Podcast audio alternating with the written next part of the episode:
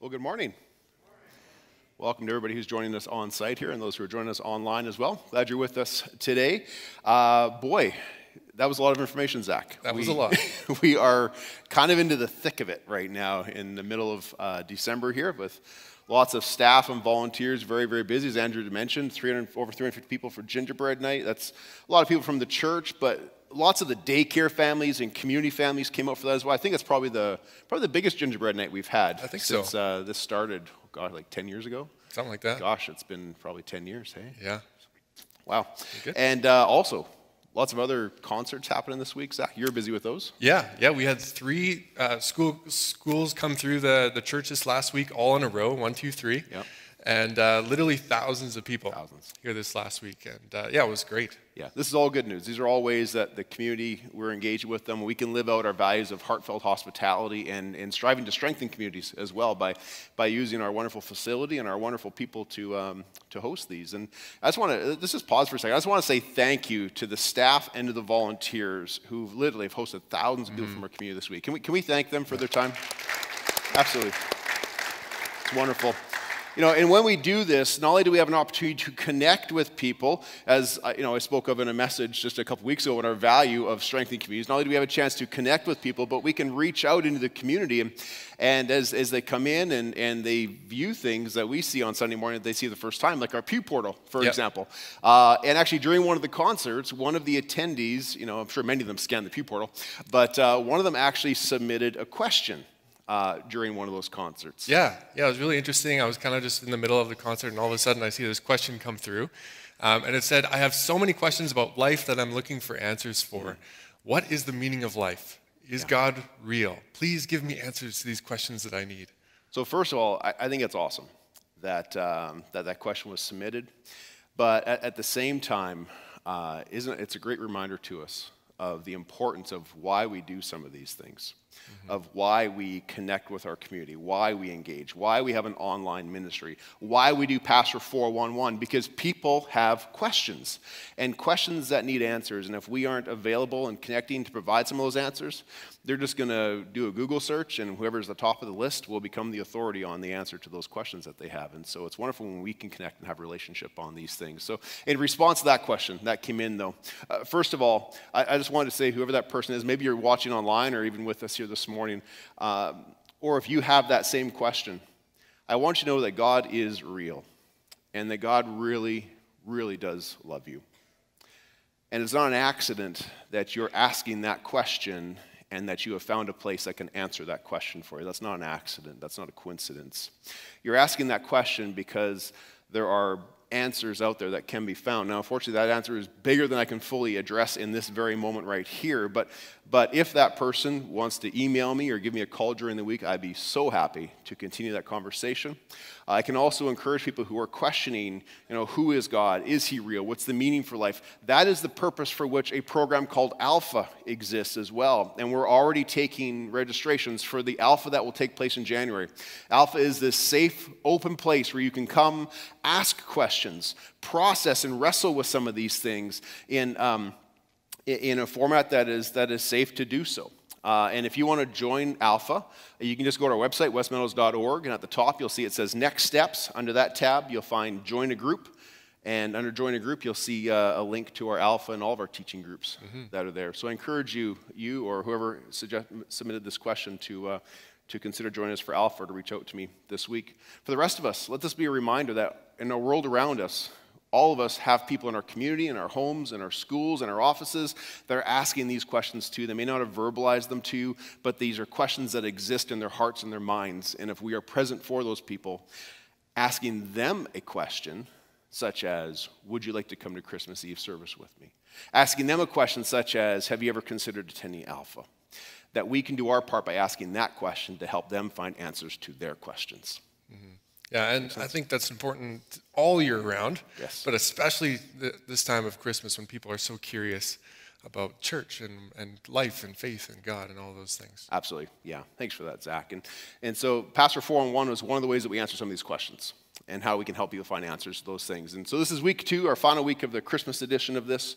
Uh, and this week, we're going to unwrap some of the myths around Christmas celebrations and traditions. And, you know, uh, traditions and celebrations, for example, uh, my sweater is a tradition that happened. I, I wasn't sure if I was going to wear it this year, but there were people online in the foyer for the last three weeks who have been asking me, when are we going to see the smirking reindeer?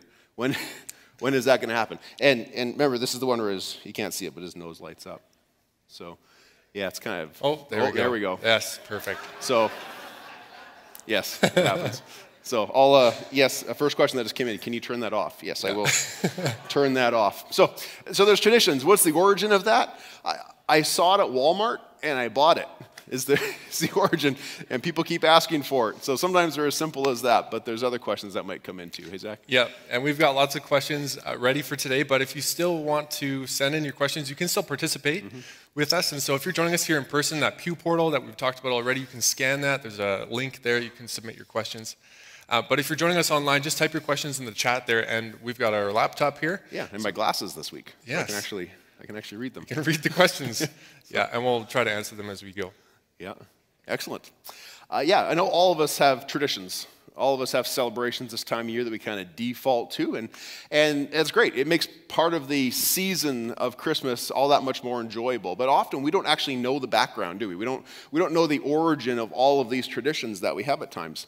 Uh, and sometimes people will try to mislead us or they'll try to devalue some of our celebrations and some of the things that we emphasize as, as followers of Christ, some things that we would emphasize. They might try to devalue some of those and, and even spread myths about them. So, this was why we're doing this today. We, like, this is one of those things. I know it's a different format than we usually do for, for church services throughout the year and whatnot, but but these are questions that exist and never get answered. And yeah. so let's let's learn about this. Let's take time to learn about this today. Yeah, absolutely. So our, our first question as we're kind of unwrapping the myths around the Christmas traditions is yeah. is Christmas a pagan holiday. Yeah, let's start with the biggest one. This, you've probably heard this before.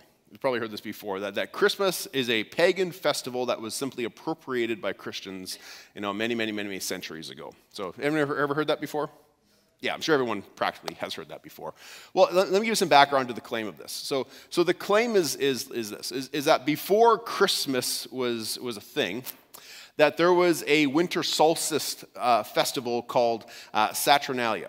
And that was basically the celebration of the birth of the sun on the shortest day of the year. So, you know, later in December, shortest day of the year, they'd have this festival, this celebration to, to celebrate the birth of the sun. And it had a lot of similarities to what we do at Christmas. For example, it takes place in mid December. Uh, people, as part of their celebrations, would decorate their homes with greenery. They would use lots of lights and candles in the celebration, and they would practice gift giving during this too. So, uh, also in addition to that, they'd hold lots of parties for the few days that this that this festival happened, and and during those parties, there was lots of you know gluttony and drunkenness, and for some of you may have gone to office parties where it's like, yeah, that sounds familiar too, right? Uh, but then when Rome became a Christian empire, this is the claim. When Rome became a Christian empire, uh, the Christian people kind of co opted this festival and said, Well, we want to have fun too. We want to celebrate too, but we can't celebrate the way and what you're celebrating. So we're just going to kind of co opt that and make it our own, and we're going to call it Christmas celebration of the birth of Christ. And so instead of having the celebration of the birth of the sun in the sky, the Christians thought they'd be cute and say, well, we're going to have the celebration of the one true sun. It kind of, this is where the myth and, and the uh, background to where that statement comes from. And you can probably see enough points of commonality, and you can understand why this claim exists. Because there's a lot of similarities that take place. And you might even be thinking, well, yeah, that makes sense. It sounds like that's probably what happened. But here's the issue this belief, or this, this myth, uh, it starts with taking a little bit of history, add a dash of misattribution, and pour in some negative sentiment Shake that all together, and you get this claim, is where it comes from. So I've just given you the history part that there is a historical event, there is a historical winter solstice festival that did take place. That's the historical aspect of it. That has similar dates and it has similar elements during the celebration of that festival. So that's the historical part. What about the misattribution part? Well, it reminds me of something I, that I learned when I was in university is this wonderful phrase, and it's a phrase you might want to write down, and, and it works in so many situations, is this, correlation does not mean causation. Okay? Just because things are correlated doesn't mean things are caused. Correlation does not mean causation. Are there similarities? Absolutely. But those similarities do not mean that there's causation. That means that there are things that can run parallel to each other but never actually relate to each other. Cause, correlation does not mean causation. What do I mean by that? Well, are there similar dates? Yes. Uh, the, the Winter Solstice Festival tends to happen around December 17th to 23rd, but never has it ever fallen on December 25th. Hmm. And so there's correlation, but there's not an exact uh, connection there. The elements of decorating houses with greenery, using candles, so decorating a house, using candles, giving gifts, those are pretty common celebratory elements, I, I, think. And, and given how common they are, it's pretty difficult to say just because they correlate means that they're, that they're, they're pagan, that, that pagan owns all celebrations that include gifts and candles and decorations. Right. right? So that would mean that every kid's birthday party, yep. every wedding, yep. every anniversary, every celebration of that manner is similar in its claim. By the logic of that, yeah, then that the you know paganism could claim all of those as well. Right. Yes, if that was the basis of this. So we've got some historical aspects, we've got some misattribution taking place, but the final thing that we have is that we have this negative sentiment that we need to kind of finish it off to come up with this belief. Because typically a person who would say this will be in a, in a position where they're trying to have a reactionary statement or a reactionary position against Christmas, or, or they have some sort of ulterior motive.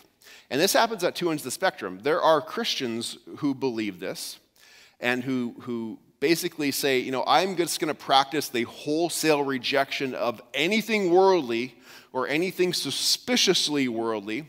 And so on this one side, they will completely retreat from Christmas celebrations and things like that because of, um, because of this negative sentiment towards that. On the other end of the spectrum, we have what we refer to as like secular humanists, secular humanists who believe in emphasizing human creation of everything, including uh, religious practices. And so we've got these people at the extremes of the continuum who would, who would say this, but they have, but given the nature of their positions, their worldviews, they have uh, ulterior motives and kind of the negative sentiments that go into the beliefs that they hold. But, but here's the last thing I guess we can say about this is that even if, Christ, uh, even if Christmas did have pagan roots, over the last 1700 years since this, this exchange supposedly took place, over the last 1700 years, uh, Christmas has come to mean something that any self respecting pagan would be absolutely furious about. Because Christmas is not about the celebration of the birth of the Son, it's not about paganism, it's about Luke 2 11, where it says, Today in the town of David, a Savior has been born to you. He is the Messiah, He is the Lord. Christmas is the celebration of the one true God who, was sent, who sent his son Jesus to die for our sins and to be our only hope of salvation. That is so opposite of paganism that any suggestion that that's the origins of it should be absolutely dismissed. Mm-hmm. Well, that's a good question to kind of get us off with for our Christmas traditions. Mm-hmm. Um, before we jump on to our next question, I just want to address a quick one online here. Um, perhaps you can answer this one. Yeah. Um, yeah, why doesn't Zach participate in the sweater tradition? You know, I tried to give him a vest. a vest. A, a Christmas vest. vest. It was fashionable. Well. Yes. And so, uh, yeah, that's a good question for Zach. I know. Why is it, Zach? Because you wear sweaters so much better than I do. we'll you. leave it at that for today. Okay, we'll leave it at that. Yeah. All right. You have okay. one more week. I have one more week. And I still have the vest. Maybe okay. Can, maybe we'll I'll set you up to the point where you have to wear it next oh, week. Oh, boy. I think maybe, yeah. okay. All right. Let's get back to these. Okay, let's move on to another question. The, good, the next question. A few people sent this one in, uh, and this is about the date of Christmas. Yeah. Um, so the question is I hear uh, that we celebrate Jesus' birth on the wrong month. Was he really born on the 25th? Right. We probably heard this one too, right? It was 25th, really, really Jesus' birthday. Um, well, the first time that this was ever mentioned was back in the third century by a guy you've probably never heard of before, a guy called uh, Hippolytus. Okay, he was an early church father, and he, um, whether it's accurate or not, he was the first one to talk about this, and he emerges from Bible study. from, from doing some Bible study. And basically, what happened is the early church fathers, using the details that we find in the book of Luke, calculated December 25th to be the day of Jesus' birth. And, and I'll just walk you through their logic very basically. And it starts with this it starts in Luke chapter 1 verses 8 through 25, which is where we read about Zechariah, who is a priest serving in the temple, and he is selected by Lot to go in and burn incense inside the holy place within the temple. And while he's there, Gabriel comes and makes the announcement that his wife Elizabeth is going to have a son who is would become John the Baptist, who will be the forerunner of the Messiah. This is breaking the 400 year silence where God said in, the, in, in Malachi, at the end of the book of Malachi, He said, I will send one who will go before the Messiah. So this was sort of picking up where, where God had left off in prophecy and where it all begins in, in Luke chapter 1. Now, traditionally, this took place on the Day of Atonement, uh, referred to as, as Yom Kippur. You probably heard of Yom Kippur before, maybe on some of your calendars. And Yom Kippur happens in late September. Uh, next year, guess what day Yom Kippur is on next September in 2023? September 25th is, is when Yom Kippur is. And so it's believed that, that Zechariah went into the holy place, met with Gabriel, who said, Your wife's going to have a son. That will be John the Baptist on the 25th of this month. Now, fast forward to Luke chapter 1, uh, verses 26 and 38, and this is where the angel now appears to Mary. And it says that in the sixth month of Elizabeth's pregnancy, Gabriel appeared to Mary and told her that she was going to conceive the Messiah, Jesus. So, if we go from Yom Kippur and fast forward six months, that takes us to March 25th. Now, another church father called uh, Tertullian uh, calculated that to be the conception date of, of Jesus, of March 25th. And then again, to the next step in Luke chapter 2, we read that nine months later, because Jesus was perfect and because Jesus was right on time, right? How could the Savior not be born exactly nine months yeah. after conception? Um, he was born, therefore, on December 25th, which is nine months after March 25th. Uh, and so that's, that's kind of where that date comes from. Um, it wasn't co opted from a pagan festival, as some people claim, and to match up with our first question. No, it, it emerges from these early church fathers who did this uh, study and tried to apply the biblical text to a world, real world historical event. Here's the problem is that in order for that to actually be how it happened, uh, that requires the very, very first thing that requires Zechariah to have gone into the Holy of Holies on the Day of Atonement, which is unlikely. And the reason it's unlikely is because according to the Old Testament, only the high priest was allowed to go into the Holy of Holies, and even then, only once per year on that Day of Atonement. And we know from other details in the book of Luke and in the book of Acts that the high priest was Annas, was the high priest of that particular time.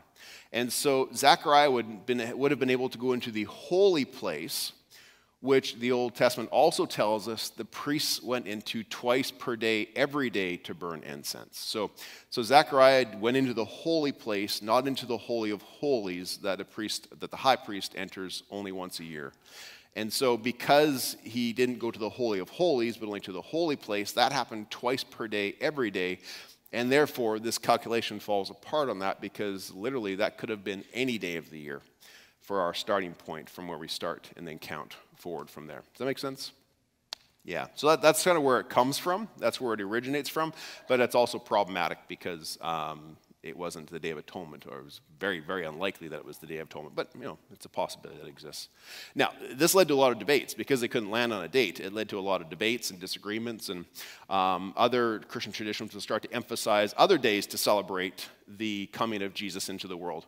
And so, for example, in uh, Western Europe and Western Christian tradition, we know that Christmas lands on December 25th because that's considered the, the feast of Christ's birth. But in Eastern Europe, in the Eastern Christian traditions, Christmas falls on a different date. Anyone know what date that lands on?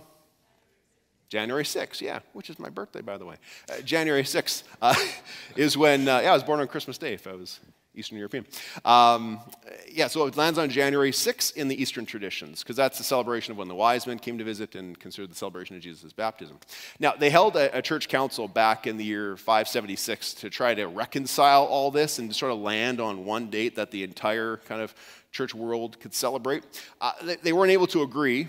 And so, what they did instead of agreeing on a single day is they decided that they were going to make all of the days between December 25th and January 6th, holy days. Holy days, which came to be referred to as holidays. That's where we get the word holidays from, is from the holy days that exist. They became known as holidays. Does anybody know how many holidays exist between December 25th and January 6th? 12. And that's where we get our 12 days of Christmas from. Ah. That's where the 12 days of Christmas come from. Okay. Okay. Right. Oh, oh. See, we're learning. there we go. Yeah.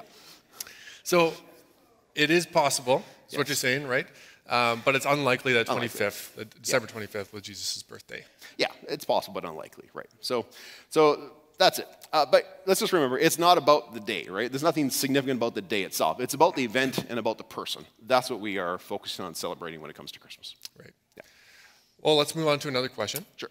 Uh, and this question could many it might bother a few, mm-hmm. uh, but uh, the question is: Is it wrong to use Xmas instead of Christmas? Right. Yeah. So for many Christians, even the sight of this word bothers them. So we're in a, we're in a safe, safe space. Safe space. Right? So let's, let's do a quick poll. Who doesn't like or who doesn't use the word Xmas? Yeah, there's a lot of hands going. I'm, I'm not surprised by that. We probably expected that's a very safe poll to take. Yeah. yeah. Doesn't use the word Xmas. No surprise there. Uh, and, and, that's because it's seen, you know, it's understood to be part of this kind of culture war on Christmas. Uh, you've probably heard the phrase, you know, you know taking Christ out of Christmas. Um, the reactionary statement being, let's keep Christ in Christmas. And, and quite often this is um, one of the triggers for, mm. for a statement like that. Uh, however, the origin of this word actually has nothing to do with present day culture. You may not even realize actually how old this word is. And so here's the quick history on the word Xmas. It actually was first used back in the fourth century um, by the Roman Empire, Emperor Constantine who, when he converted to Christianity, and he, therefore he converted the entire empire to Christianity, um, they started using this, the Greek word for Christ, which is Christos. And the first two letters of the word Christos, the first one is, is chi, which is uh, an X. The second letter, the R, is, is rho, which looks like a P. I know when, you, when you're reading Greek, if you see a P, it actually sounds like an R. Um, so the first letter is an X, the second letter is an R. And so they actually abbreviated that down to a symbol. And the symbol you see on your screen there, you may have seen that in some really, really old um, uh, Roman Empire kind of ancient um, texts and things like that. It was sort of how that was abbreviated down. And this was placed, this was done because they would place it on banners, they would, they would place it on shields, uh, these sorts of things within the empire. Eventually got shortened down to just an X. They went down to just the X after a while. And if you're watching like old, like really, really old war like uh, movies about the Roman Empire and stuff, if you see soldiers going to battle with their shields, they got a big X on the front. This is sort of the origin of that. And, and it's an abbreviation for the word Christos. And what it was understood across everyone in the empire, everyone in the empire understood it to mean, may Christ's cross give me success. And so, whatever they would put that on was like an oath of declaration of allegiance to Christ and, and sort of asking for Christ to give us success in whatever that endeavor may be. And you know what? It shows up in our world today that you may not even notice how often it shows up in our world today. For example, if you go to a place and they ask you to sign a contract, you get down to the signature line, you sign beside the beside the X. This still emerges from this tradition from from centuries ago. Or if I were to say, I cross my heart, it's the same idea. It's, it's swearing this leaf of, uh, of this swearing oath before God, basically. Or if I have a Valentine's Day card and I, and I give it to Nadine, I'm like, Nadine, I love you more today than the day we met, right?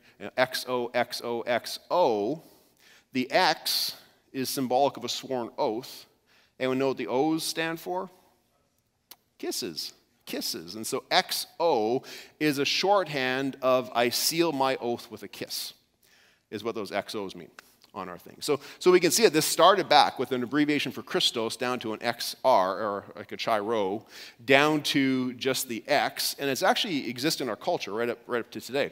And that's sort of the basis for where we get the Xmas from. It's, it's not malicious, it's, it's, it's not an agenda type thing.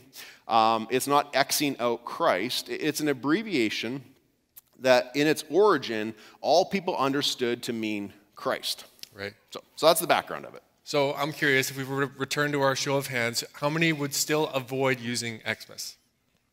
Yeah. The same number. Same, right? same number. and I knew you would do that. And, and here's why. And, and here's why. Uh, and the reason being is because meanings of words and customs are not determined by their origin, it's actually determined by their current use. And I just shared a bunch of information with you that is true and accurate to its origin, but not true necessarily to its current use and to the current sentiment that it has. Um, its current use is, is what influences our use of it, right?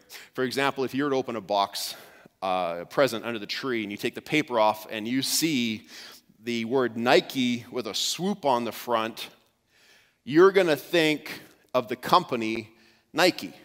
You're going to think, I just got some cool kicks for Christmas. That's what you guys, that's what you youngins call it, is kicks, right? Yep. We called them sneakers back in my day, but you call them kicks. I got some good. cool kicks for Christmas. All right, right? good. So that's what you're going to think, right?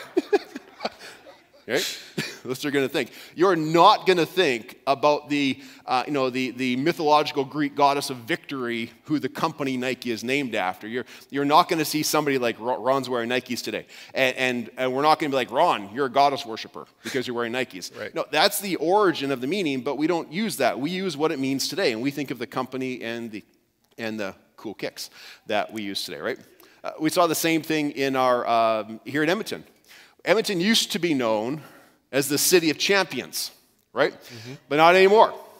It was decided that that needed to change, and so we entered a debate. What is the current meaning? And now it's the city of speed traps, or it's the, the city of road construction, or, or Edmonton. At least it's not Calgary. These are the, these are the mottos of current use that we have, right? So the origin will be one thing, but its current use determines how we use it nowadays. And so even if the origin of Xmas is, is innocuous to kind of where it came from and why, uh, we do have concern over its current symbolic meaning that exists today. Because society does tend to try to minimize or remove Jesus from the public square.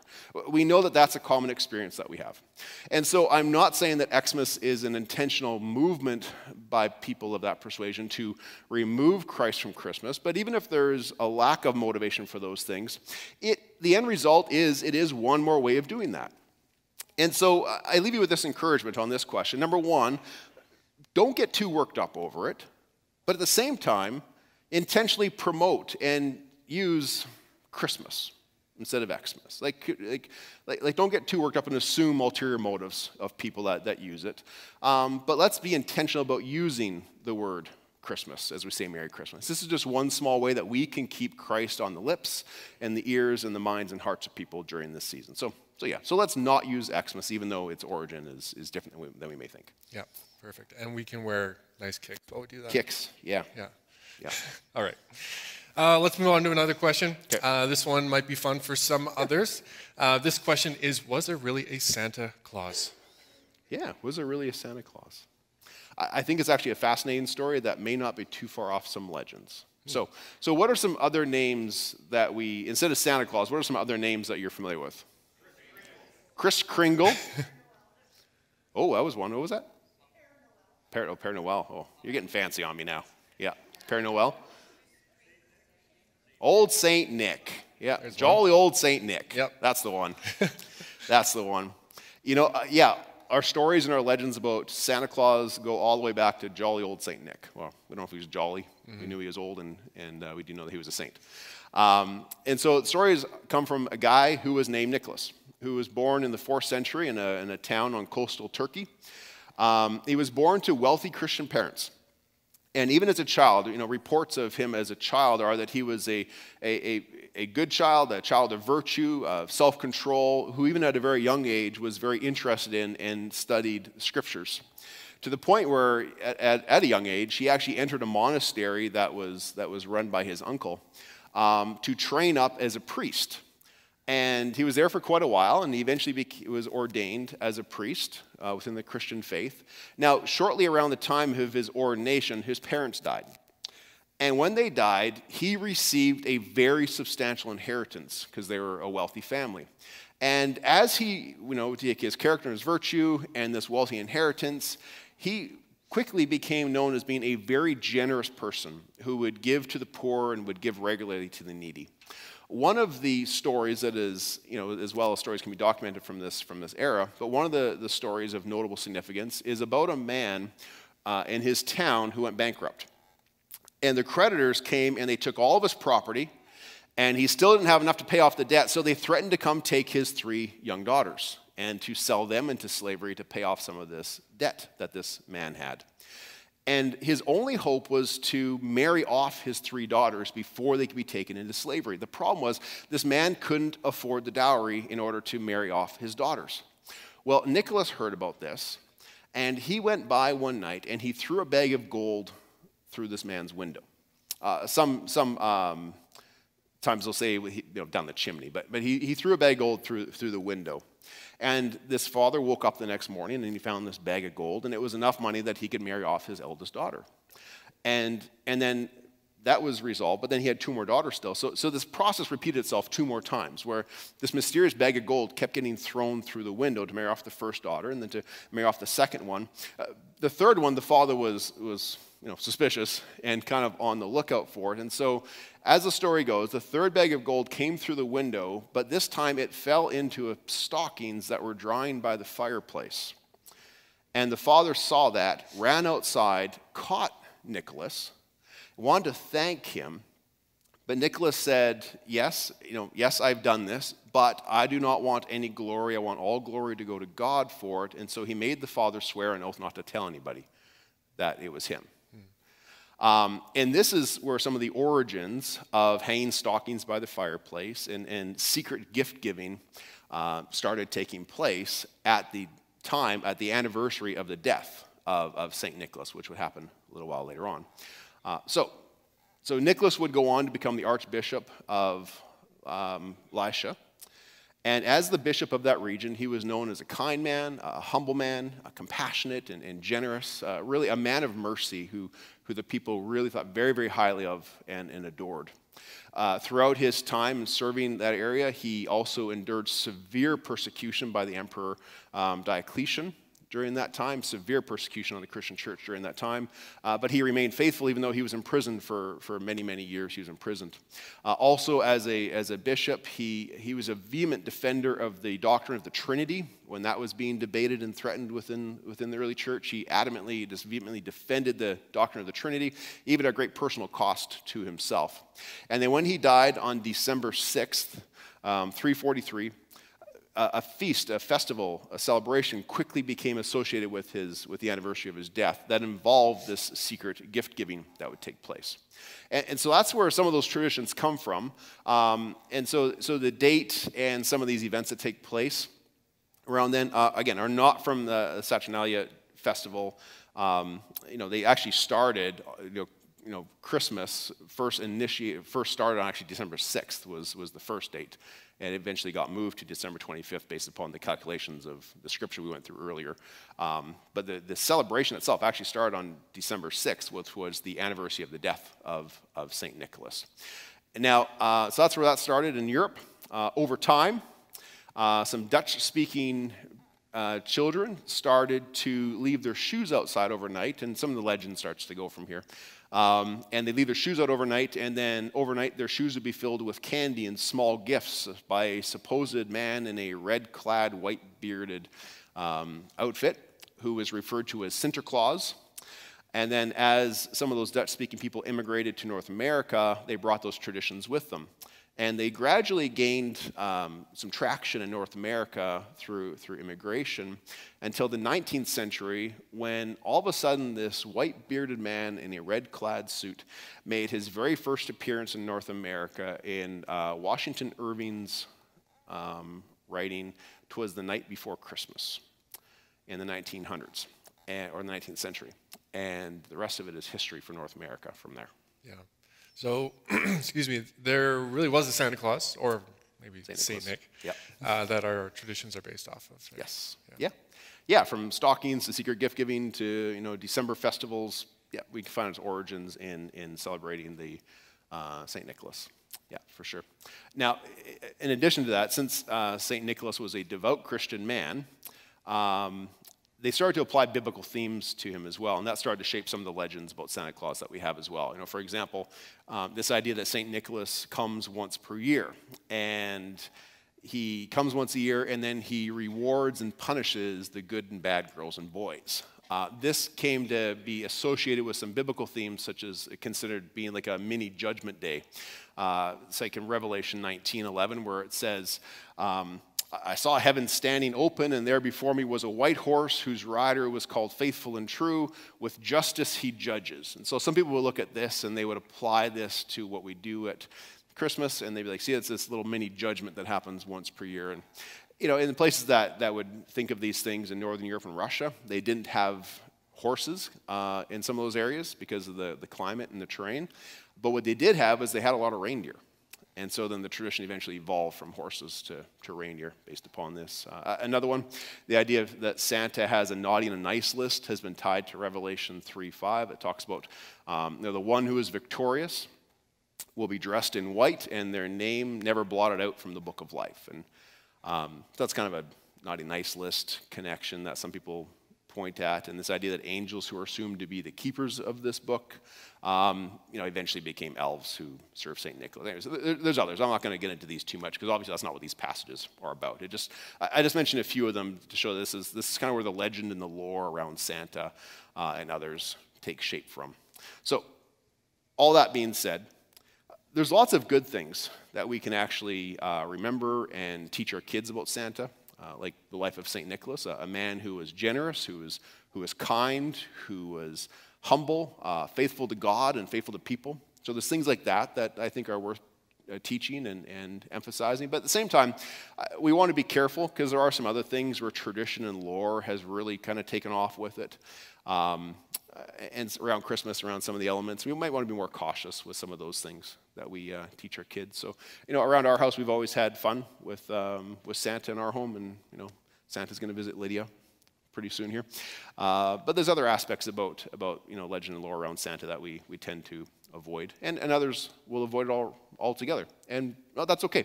Um, wherever you land on this issue with Santa, well, that's okay. Let's just uh, perhaps follow the example of St. Nick and be generous and charitable in grace to each other on that. Mm-hmm. On that note, let's, let's wrap up with one final question for today. And that question is What is the true meaning of Christmas? Yeah, good question to end on. What is the true meaning of Christmas? We'll end on this one. Uh, that's a great question.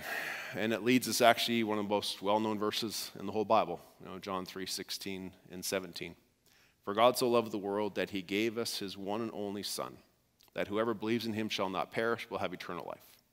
For God did not send his Son into the world to condemn the world, but to save the world through him. This gives us the basis for understanding what the true meaning of Christmas celebrations and uh, that incredible love that God showed through Jesus Christ. Why does he love us? Because all of us are created in his image, and all of us were made for eternal community with him. Why did he send his son that we celebrate on Christmas? Because our sin separates us from that community. Our, our sin separates us from having that eternal community with God, and we need a Savior to save us from that situation. And then why do we celebrate Christmas each year? It's celebration of not just remembering that God came in the form of a baby to minister, be among us, but it's also our opportunity to express our gratefulness for the love that He's shown in that incredible gift. And I gotta say, you know, if, if you're Christmas experience of your Christmas joy is based upon traditions and it's based upon the materialistic aspects of the season, you're probably going to ask questions like this like, like, what is the true meaning of Christmas?